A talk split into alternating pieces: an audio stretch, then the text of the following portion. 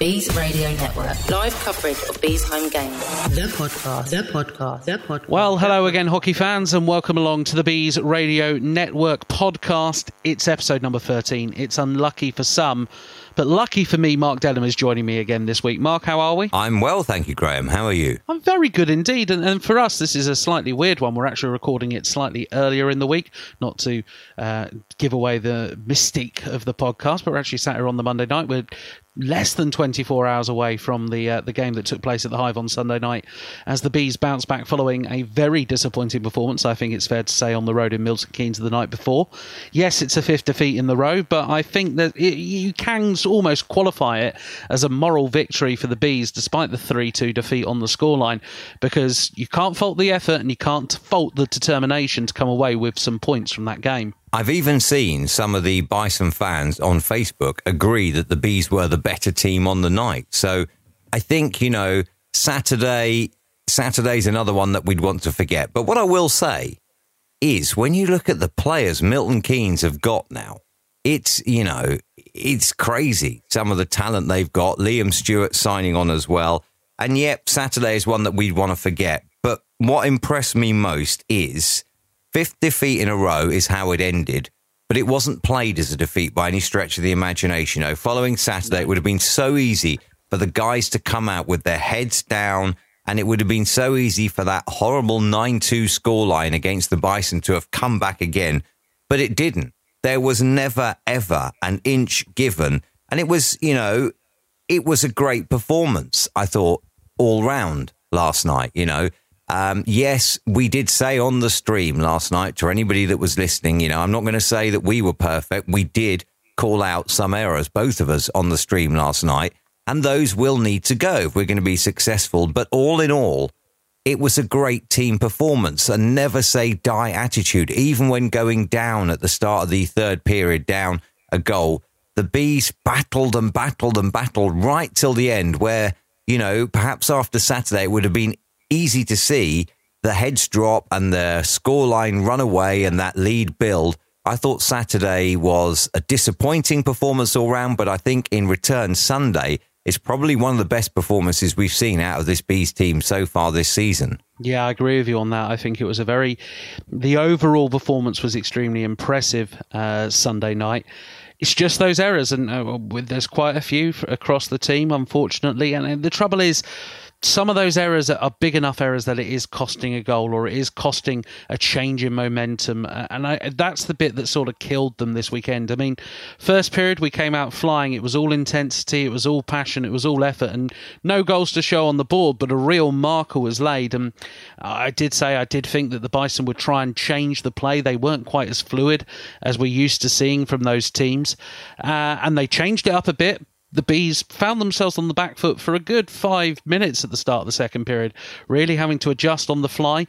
Showed that they could do that. Guys like Louis Colvin, I think, had one of his best games in the black, white and gold, because he really just buzzed about the ice. He played the simple plays, which is sometimes all you need to do in those situations. And we spoke about it last week on the podcast. James Galazzi did exactly that again, just playing the simple hockey, digging themselves out of trouble. And it was a couple of occasions where they found themselves in trouble and they weren't able to get out of trouble that caused the Bees their problems in this game, sadly. But that takes nothing away from what happened going forward. Another day, the bounce of the puck sees about two of those goals that were quite decent saves in the end from Dan Weller-Evans. They will find the back of the net, and the creation was there. The creation of opportunities were there against what is quite a decent team in that Bison team. It's quite funny. And I look back at the podcast we did at the start of the season, previewing what we said about that team, and I said they've got no chance. They're not going to be as hot as they were last year. They all had points to prove last year. This year they've got nothing to prove. It's a weird thing to say. One of their most improved players in my eyes from last season is Ashley Tate. He played a very smart game last night, where I think he struggled to adapt to the league at the start of it. But apart from that, someone like Liam Morris, a massive hothead last season, much more cooler, much more composed, much more calm in defence. Give the Bison their credit. They're a good little team. And as I say, I think that's where we can really set the stall of where this Bees team is. And we go back to it all the time. Yeah, we've had two blowouts, that 9-2, the 7-2 and MK. Apart from that, it's been fairly tight matches. It's been fairly battles and going on. It's just been the odd goal a lot of the time. And It stings right now to be hitting these defeats, and it feels like to some people it's a rut, and I think some people coming into the building on Saturday were just going to assume, oh, it's the end of the world, there's nothing to do here, we just might as well write it off. Sunday's performance proved that, OK, we're battling, we're in there, we're a good competitive team, and if those bounces start going the right way, there's no reason not to believe that there might be a good run in the playoffs to come at the end of the year if everything clicks together with the likes of Josh Smith back in the lineup, James Galazzi getting fully fit again. There's no reason not to believe that just those one or two changes that could be made to this team will make all the difference. Well, do you know what? I want to credit James Galazzi for his game last night, because he's still working his way back up to full fitness. He's only been back for a couple of weekends now. But just the way he played last night, he played a real in-your-face game, but it wasn't the sort of game where you're going to pick up silly penalties. He played in-your-face hockey. And just that interaction with Michael Kleiner that took the two of them out of the game, that's a real clever play. And that shows what we spoke about last week, the experience that James Galazzi has and the knowledge of the game. If I can get in this guy's face, then I can take him out. And that leaves the Bison unable to ice an import for the time we both sit out. Clever from James Galazzi. Both of them sat out 2 minutes, so it's 4-on-4. A goal goes in for the Bees in that 4-on-4. And because it's not a power play, that opportunity to play against an importless Bison continues until the end of the 2 minutes. And I thought that was a real clever play by James Galazzi last night, because he knows the game. We've mentioned this. He knows the game inside out. He's been around it long enough now. And just the way he played last night, I thought, he was in their faces. He was at them all the time. And that, that taking out of Michael Kleiner for 2 minutes, I thought was a brilliant play by James Galazzi. Yeah, indeed. And it's quite funny. We're going to go on and talk about the officials in a minute. Both of them picking up 2-minute misconducts, not something you see very often in a game of hockey, but it was a 2-minute misconduct both ways. And that was, again, because of the trailing official. And it's quite funny because I think that's an example of where the four-man system really works. For those of you who didn't see it, because you might have chased the puck, but I'm sure you're all following it with your eyes, James Galazzi and Kleiner started jawing, and it went all the way up the ice, all the way around the ice. And in the old days, there's a good chance at that moment you would have seen sticks in the cross-checks, you would have seen slashes across the legs, you would have seen gloves in the faces and all that. Because the trailing official had stepped in and was basically in their faces telling them, shut it, don't do anything stupid, neither of them actually were able to do anything. And it's that to me is an example of where that four-man, that could have escalated into a situation where you're handing out 2+2s, maybe matches for fighting, incitement, etc., all that stuff. In the end, you just get a 2-minute penalty on each side, coincidental minors on the clock. That's where the fourth official in that system of the trailing man really works. But it's something of a trend that we're noticing a lot more at the moment is that trailing official who is picking up the calls. There was the it was a checking from behind call on Aidan Dowdy in the end, which I think actually got called for boarding, but from our angle and at the angle that one of the officials had, it looked more like checking from behind, but the official was happy that it wasn't checking from behind. But it was the trailing official in Severuk who instantly went, yep, that's a boarding call. And he's hitting that arm up in the air from the opposite end of the ice. And the number of times you see that happen at the moment is the official who's on the incident isn't making the call, but the trailing man is I can't work out if it's a good thing or a bad thing. It's somewhere in the middle for me. I think there's too much of an overcall coming from the trailing official, but it is cleaning up the game and it is letting the players know there is another set of eyes that is watching what's going on the ice.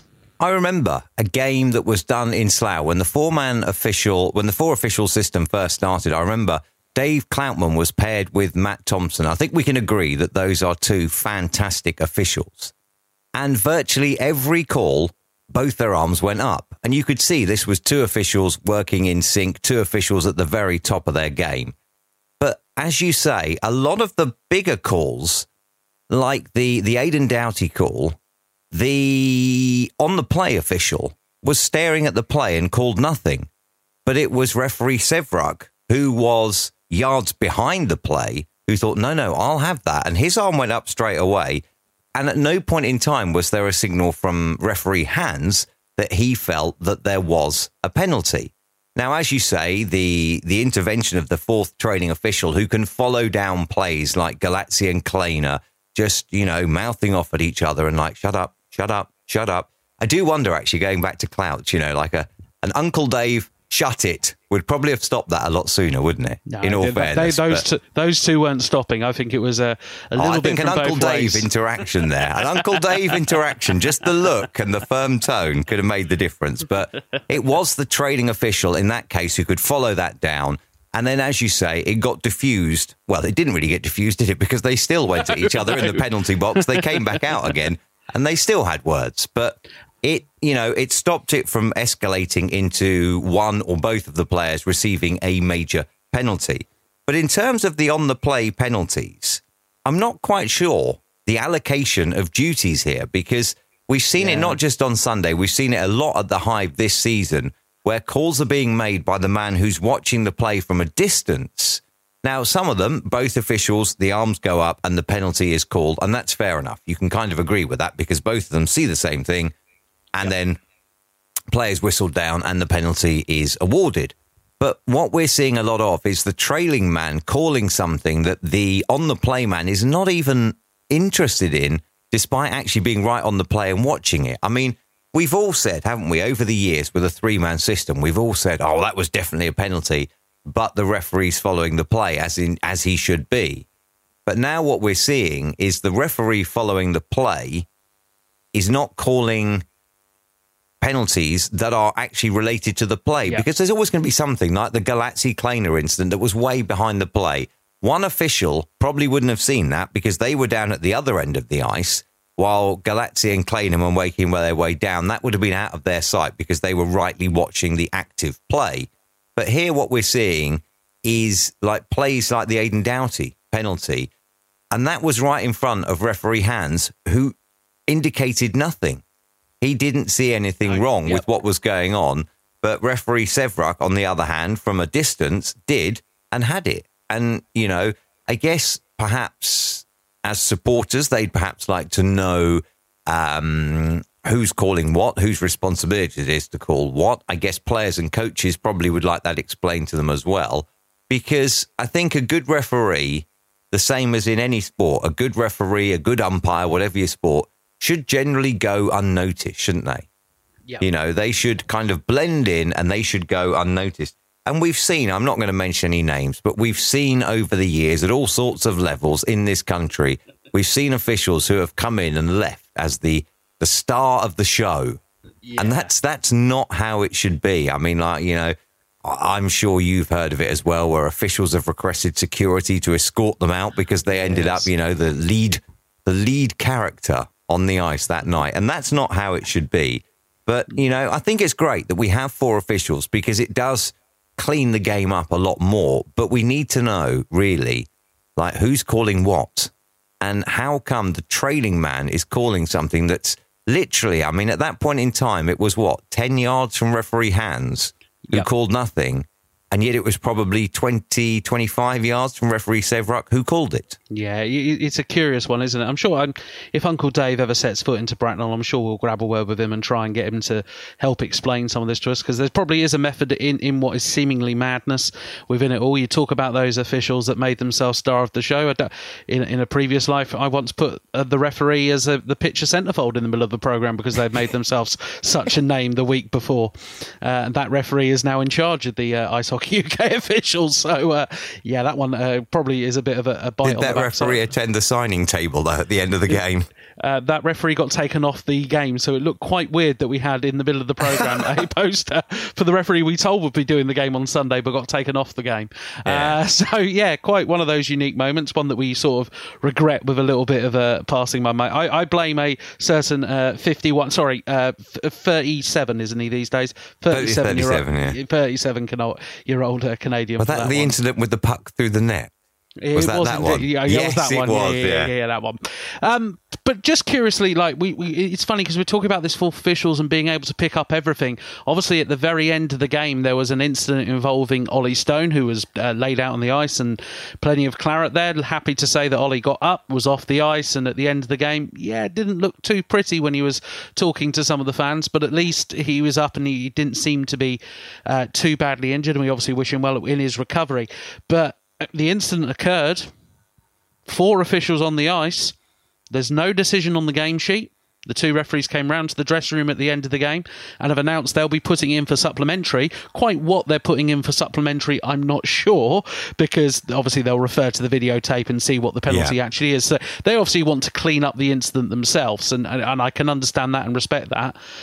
But at the end of the day, there's 8 pairs of eyes on the incident and no one's picked it up. Well, and that's a little bit of a worry, isn't it? You know, when we've just, you know, we've just said the you know, virtues of the 4-man system, and it cleans the game up, a lot less gets led away with. But then you have 8 eyes. Now, it's not up to the linesman to call penalties, but the referee can consult the linesman and say, what did you see in assessing their call? If between all 8 eyes they've seen nothing, then that's a little bit of a worry. I mean, I know there was like a frenzy in front of the net, and there were a lot of players, there were a lot of sticks, and we don't know. That's the thing. We don't know. Certainly from our angle, we have no idea whose stick it was who caught the injured Bison player. And, you know, maybe the video will resolve that as well. But the one thing I think is, you know, you have 8 eyes watching a game and you call nothing. Game sheet signed off, game completed, no penalty at the end. And you then say, but we will put it in for supplementary discipline. Well, it can't go for supplementary discipline. It's just going for discipline because there is no discipline to supplement at this point in time. But to have 8 eyes see not enough to call it. Now, I know, obviously, straight away at the end of the game, Tony Redmond and Ashley Tate were both talking to the referees. And there's going to be a lot of pressure because there was a lot of... I mean, we saw a lot of blood on the ice, didn't we? Without making this podcast gory. There was a lot of blood on the ice. And there's going to be pressure to make a call. But the way I saw it was the player at the time was on the ice as well. Now, in a frenzy there where you've got players battling for the puck, you've got a goaltender battling for the puck as well. You know, being down on the ice is a dangerous place to be.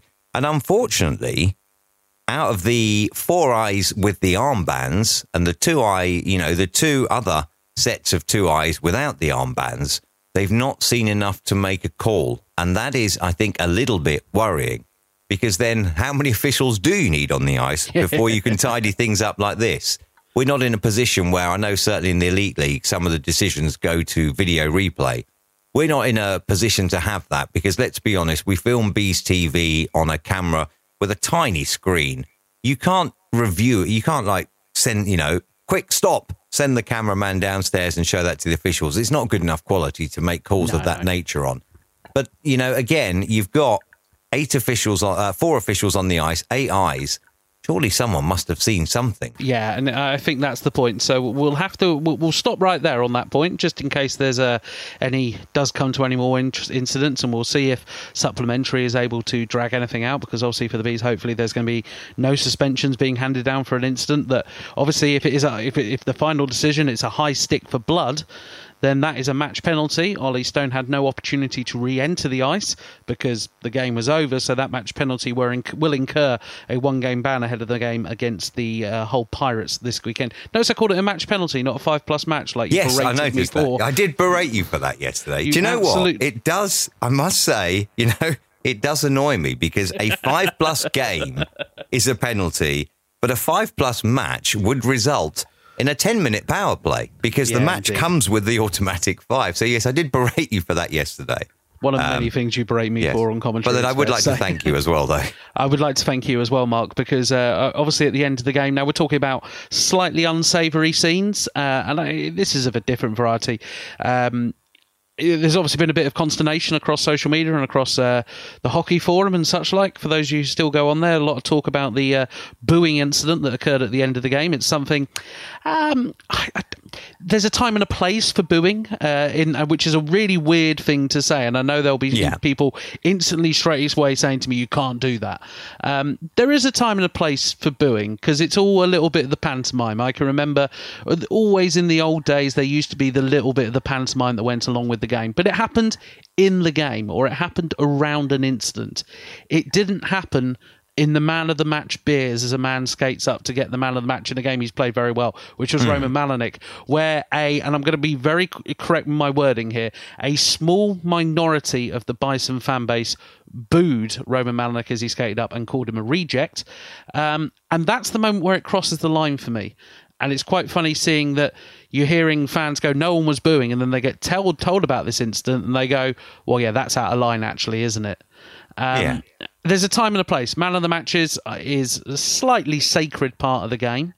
Even though you may disagree with the man of the match decision or whatever, it is still a sacred part of the game. It's a respected part of the game.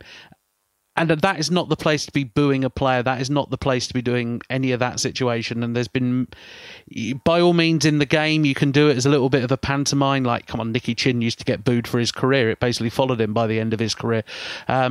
But there's a time and a place for it. And I just think the man of the match presentation's completely the wrong place to be booing a player following an outstanding game of hockey. Do you know what? I feel for Roman, because Roman came first to this country with the Manchester Phoenix, was brought back by Doug Shepherd to the Basingstoke Bison.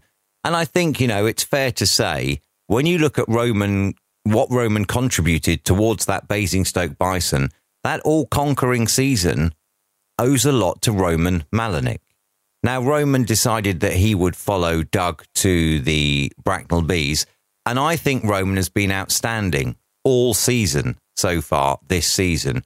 And I think it's horrendous that, you know, a minority of fans who probably, like, you know, you and I both have spent time with the Basingstoke Bison. And I recognise a lot of the people as I walked round last night. I recognised a lot of the people, said hello to a lot of people. But those that seem to be booing, I think, you know what? I don't ever remember them. Genuinely don't remember them.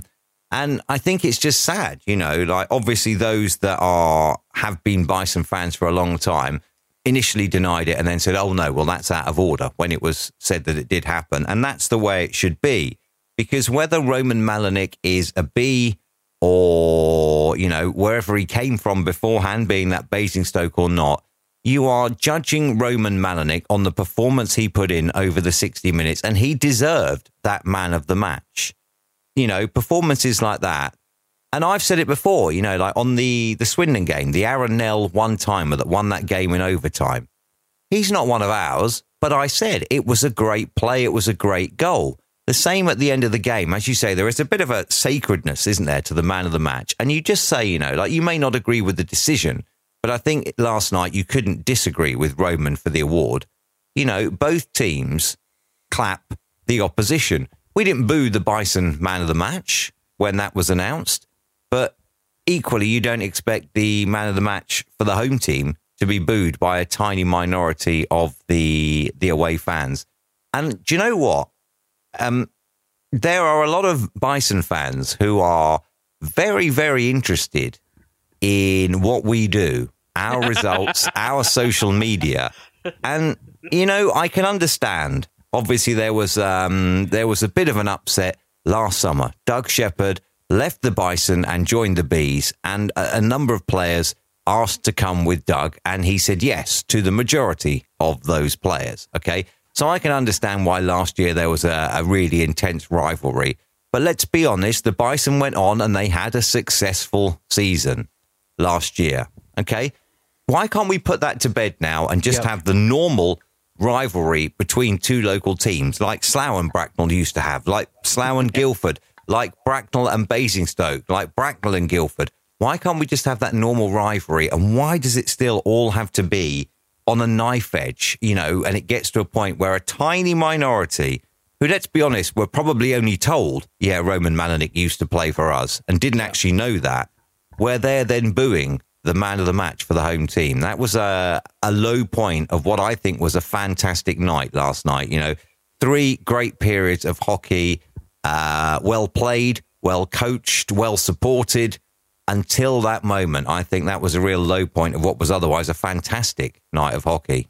Yeah, indeed. I think we've spoken about that enough now. I think, like as you say, it's a low point. We've probably given it far too much airtime, but it was important for us to, I feel, to pick up on it from the weekend because, it, as you say, it leaves a little bit of a bitter taste in the mouth. But we have to start looking forward now. We have to start looking to the future. And as much as we're recording this on Monday night, we have a little bit of breaking news that probably would have broken by the time that you'll be listening to this podcast. And that is it will, because I'm holding it until the news has broken. See, we know this, so we can tell you right now that obviously Josh Ely-Newman has agreed to join the Bees for the rest of the season, stepping up, as is a really good way. And I think it's an excellent press release and a quote that's been put together by Doug Shepherd on this, showing Doug's passion for what he wants to try and do here in Bracknell. And we've seen that all the way through from Zach Milton last season being earmarked as a player who can make an impact at an NIHL level. And congratulations, obviously, to Zach, fully deserved GB under-20 call-up after the trials the other week as well. Really impressive for Zach, really showing his pathway forward in the game, which obviously had the Elite League time. You've then seen the likes of Will Stead and Luke Jackson coming up, training full-time with the Bees and now getting ice time on a regular basis with the Bees as well and really learning their game. And now you get Josh Ely-Newman coming up as well, so he becomes the next guy who's going to come up and step up and take an opportunity to play for this Bees team. And then you've got these two youngsters in Callum Burr and Casey Wilson who are stepping up from the under-18s to come up and train up with the Bees as well during the week on that accelerated pathway. This is exactly what you need to do if you're going to build a good hockey club and a good hockey system. It's about getting those players who are talented, earmarking them, pushing them forward, giving them the training at the highest level and getting them to play at the best level they can to develop their play and hopefully build a nucleus. And you only have to look around this league. Look at Swindon, look at Peterborough, look at Sheffield. If you can achieve what those three teams have done in building a core nucleus of good players, and some will obviously disappear up the system as well, because that is the ultimate aim. You want young players to develop to be the best they can be, and if the best they can be means they have to move on to the Elite League or another country, they go with our blessing in order to go and do so.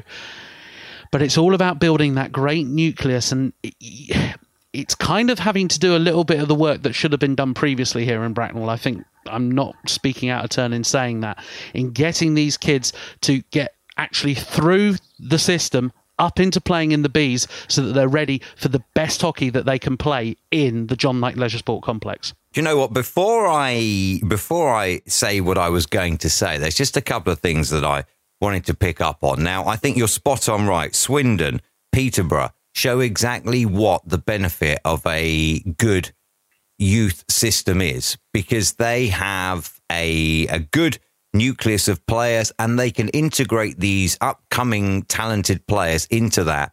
And then they will then become the good established players and the next wave will come up. And that's brilliant. We've seen over the years, other clubs try and do it differently. And we've seen what became known as checkbook hockey, 7 imports in a 4 import league. But not only that, you know, I think it's fair to say that at a time, a certain club not so far away from us, their juniors had to go elsewhere in order to get ice time to then eventually maybe be able to go back to their home club.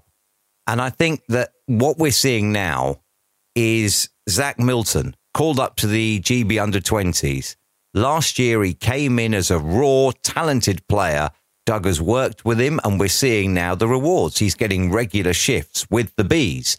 He's been called up to play international hockey and represent his country. Well done, Zach. We're seeing Will Stead, who came in very raw at the start of this season, and we're now seeing him settling, playing good hockey. And Josh Ely-Newman is about to become the next one. You know, that's not including, obviously, Luke Jackson, who's made some appearances as well this year. But Josh Ely-Newman's going to step up full-time, and he will bring a lot of talent with him. We saw him earlier in the season. A lot of talent, a lot of energy. He's a player that will listen to Doug. And you just need to look at players like Zach and like Will to see if you listen to Doug, then he will guide you along the right way. And it's up to you what you do with your own talent and the knowledge and guidance that Doug gives you. If you put them together, then yeah, you could be going up a league and you could be playing in the Elite League and maybe one day even going on to represent GB at a senior level. Yeah. But it's identifying, and this is something Doug has always been very good at, identifying young, talented players that he can work with, that he knows will listen to what he's going to say, and that he knows one day he may then be waving bye-bye to because they have stepped up a level.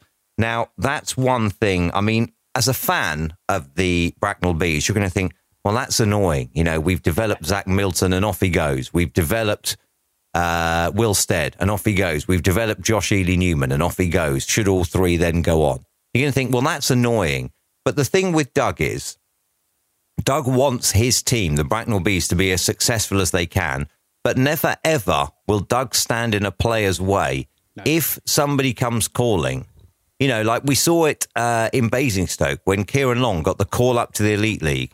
That's a player Doug would love to have retained in his Bison squad.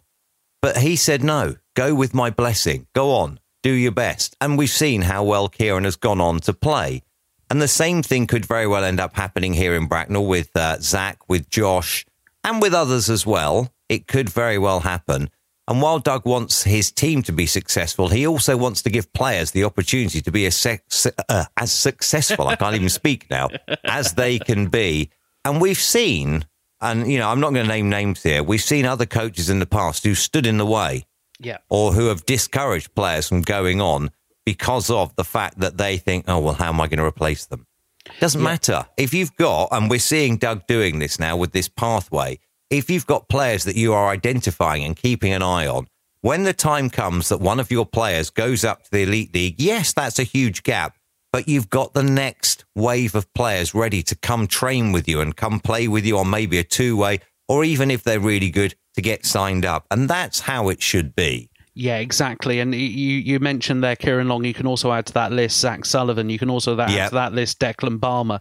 Like players that came in, developed their game and got the opportunity to step on. And now Zach and Declan are very key parts of what the Manchester Storm are doing on their defence. So it's not...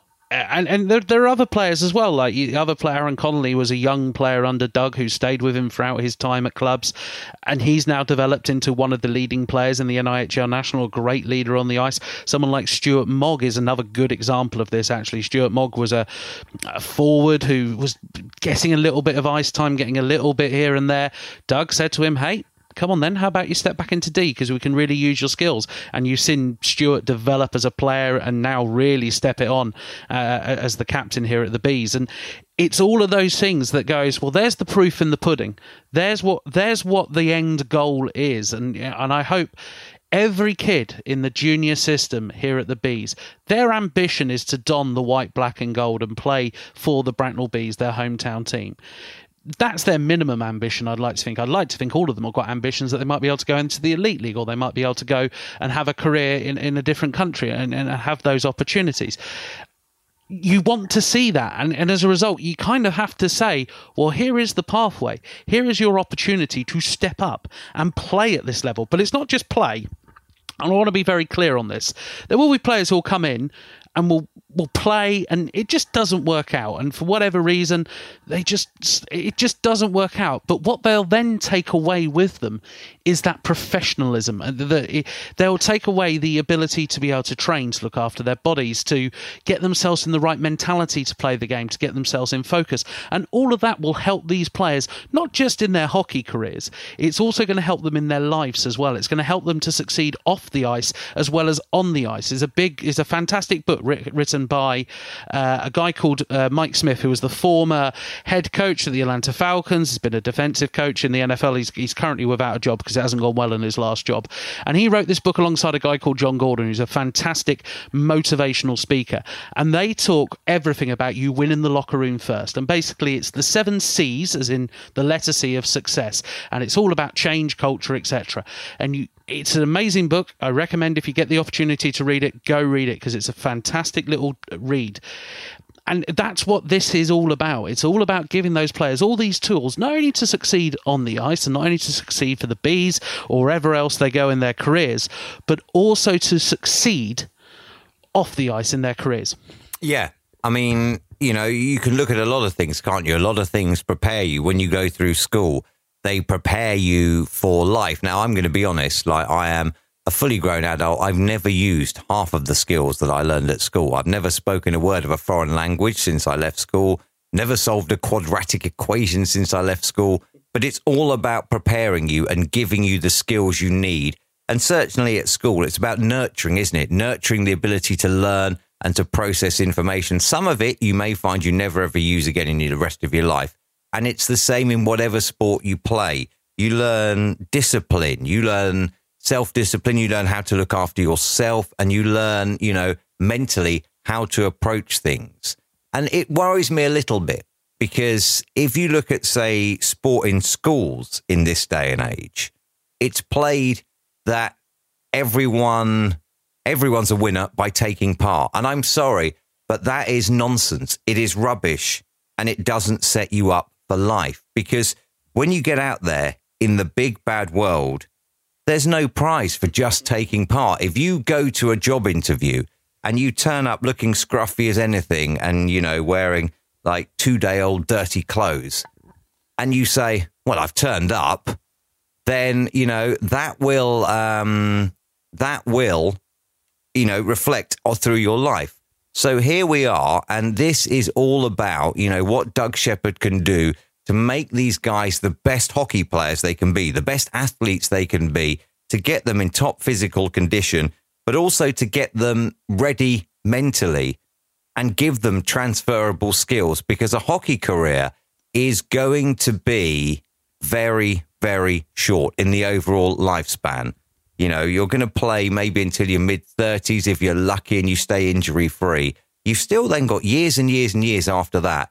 And everything that Doug is teaching, everyone that passes through under his leadership, they can then take on and use parallel to their hockey career and post their hockey career as well to better their lives. Indeed. So we're looking forward to Josh joining the Bees. It's going to be great to see him out on the ice for the side, and hopefully he'll be the next in the long line of many other players who will be joining up with the club, and hopefully first of many that continue the long path of those who've gone on to achieve international call-ups, the likes of Danny Myers, obviously, going back in time, Sam Oakford coming close previously as well, Greg Owen obviously took time as a youngster here as well, and the likes of Mark Richardson. God, the list is endless from all those years ago. Maybe it's time we put a few more names on from the modern era, and hopefully that's what we're going to be getting into. And of course, the pathway to success continues, hopefully, this Sunday when we welcome the Hull Pirates to the Hive. I think this is the first time the Hull Pirates would have ever played at the Hive. And it's also the first time Hull would have played here since they were the Stingrays. Oh, no, sorry, they would have played at the Pirates in the EPIHL. Don't know what I'm talking about. I have... in those bright green jerseys. How could you have forgotten that? Well, what happened was I went to watch a Bees game many years ago. It was the only year when the Bees and the Stingrays were both in the EPIHL. And it was a midweek game. I want to say it was a playoff game as well. And the game finished 3 apiece. And it was a Rick Strachan special. And instantly some fans who hear me say the words Rick Strachan are already coming out in cold shakes, already going to hide under the tables. Rick Strachan played the most trappiest game of hockey on the road. It was dull as dishwater. His side would go up 1 or 2 goals. And if you think the Peterborough Phantoms are good at shutting down a game, Rick Strachan's Hull Stingrays were something else. They just sucked the life out of the game. And the Bees, somehow in that game, managed to secure it as a 3-all draw. It was like, by the end, it was just comical. The Bees were having about 3 or 4 chances with each attack, and they were able to turn it away. I think this was even in the days when Hull had Pasi Raitanen in goal, for example, just to give you how far this one's going back. There's a blast from the past. Yeah, indeed. And they would just sit and defend and defend and defend and defend. Yeah. So my mind is always burned by that Stingrays outfit, but I think we're actually going to see a completely different whole team this weekend, because they are an attacking side. We saw it in the playoff finals, those of you who were in Coventry last year. Just to let you know in advance, the style of play hasn't changed. It's going to be a real test for this outfit. Yeah, they are fast, they're attacking, you know, and they're clever. You know, sometimes you can just play a run and gun game, which is quite a dumb game and it costs you, but they're clever because they know, all right, let's get as many as we can forward, but let's have an eye just in case we turn over on getting as many as we can back. And one thing they do have is they have the speed in their ranks as well, that they can do that. And you think, yeah, we've got a breakaway, we've got an odd man rush, but you haven't, because their player has then caught you up. And it's an amazing attacking style of play that they play. And they play, I think, like, you know, if you were to time all the skaters around the league on a lap of one ring and like add them all together and average them, I think Hull would be right up there at the top if you were to add them all together and average them. And I know what you're thinking right now as well. But, you know, what I'm saying is just the speed that's in their lineup. I'll just keep talking while Graham recomposes himself now. But the speed that's in their lineup means that they can burn you offensively because they can probably get down the ice much quicker than you think. You know, and they... Are you all right there? I'm just imagining you running this at the moment, because obviously, for those of you who don't know, Mark does the DJing at Slough. And are you still allowed not to do laps around the rink in Slough? This has been banned now. No, it's been banned under the terms of fun, I think. It used to be one of Mark's main things of the night was the big race around the rink, individuals racing it out. And who's the guy who's got the record? Because this is actually an impressive time. Big Jim is very, very fast, I have to say. We have a guy in Slough who skates called Big Jim. Now, Big Jim is around about my age, and we have all these, you know, like younger kids who are about 15, 16, 17, 18, all trying and, you know, not even getting within a second of him. So, you know, he's an impressive skater, and I'd imagine, you know, like perhaps the Hull Pirates might be looking, if they're looking to recruit, to get hold of Big Jim's number. That's all I had visions of, was you literally just at the playoff weekend this year, like almost like an episode of Superstars or something like that, or Gladiators or something, just going, right, time on now, let's send it round the clock. It'd be an interesting race. We could have Steve Murray in his suit dancing and cheerleading. Steve Murray in his suit skating. We could actually, Steve Murray could take part in this. You know, like I'll host it, you commentate on it, Scott can play some music for it, and Steve Murray can lead the way. And we'll all just be very thankful that everybody turned up for it as well. Well, obviously, we've got to be thankful, haven't we? Thank you, Graham. Thank you, Mark. No, as I say, all joking aside, it is going to be a great game this weekend against Hull. But I'm actually looking forward to it. I really enjoyed commentating on them at the playoffs. They've got a lot of talent in their outfit. They've made a couple of changes. I think that David Norris guy who's came in last year, former teammate of Adam Goss's at Milton Keynes Lightning. Certainly a quick little player skating around, and he seems to be making a bit of an impact up there in which bit are they? They're the Humber, aren't they? Humber side, aren't they, Hull, to get this right? But making a real impact on Humber side. It'll be interesting to see how they play. It'll be interesting to see how the Bees match up to it, because I think they've got the potential to make this... If they go out there and try and play Hull at their game, it could be interesting, because at the end of the day, Telford Tigers are a very similar outfit to this Hull team. Maybe a little bit more tight defensively are the Hull Pirates. Sorry, maybe a little more tight defensively are the Telford Tigers. But Hull could just going to come in waves at the Bees, and they're going to have to cope with it, and they're going to have to deal with it. Yeah. Now, I remember at Coventry, you asked me my player to watch, and I went kind of a negative way, didn't I, saying my player to watch for the Pirates was Ashley Smith.